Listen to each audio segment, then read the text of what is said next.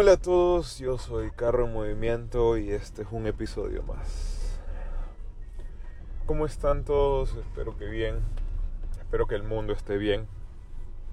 Quizás estar bien es un estado de ánimo muy importante en la vida de muchos. Hay otros que no sabemos si podemos estar bien o que simplemente tenemos medicina en la cabeza que no nos permite estar ni bien ni mal, simplemente ser una esponja. Ya creo que hablamos de eso anteriormente. Bueno, el podcast de hoy creo yo que va a ser muy corto porque simplemente hay momentos en la vida en los que uno necesita contar su situación. Les ha pasado que tienen el día más largo de su vida y solo quieren que acabe y que el otro sea mejor. Y que al mismo tiempo sientes el miedo de que el día siguiente vaya a ser peor que el, que el actual. Sí, bueno, pues eso me pasa. Eh, no puede saber que tanto extraña a alguien cuando lo siente tan ausente y son horas ni siquiera llegamos a las 24, pero, pero de verdad lo sientes y de una manera extrema. Sí, yo creo que Chayanne tenía razón cuando decía, un día es un siglo sin ti.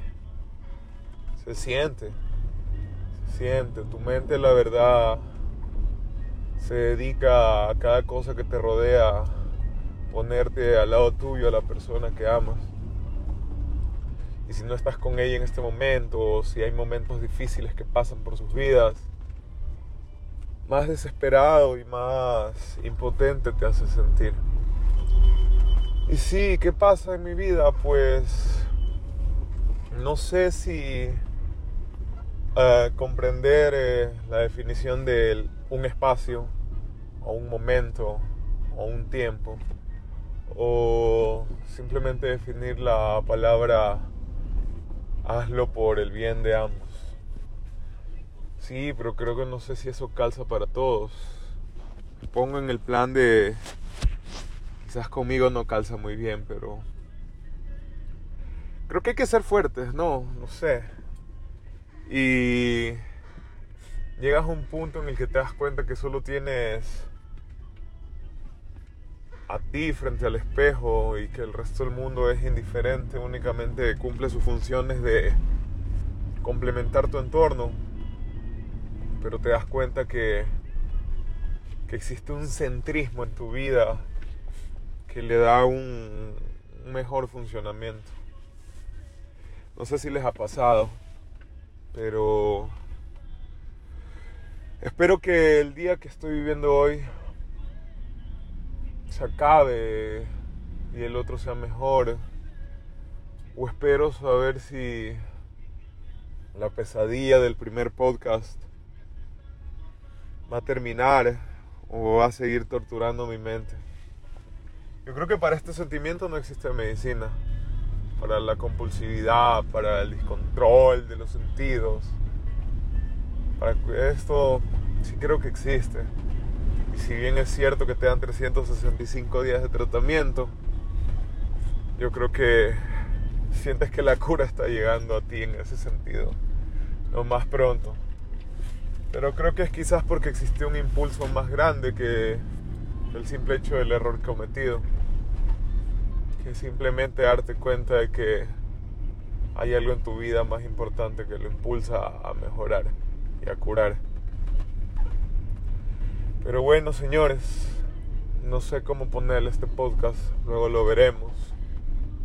Quizás podamos decir que soledad o, el día más eterno de mi vida.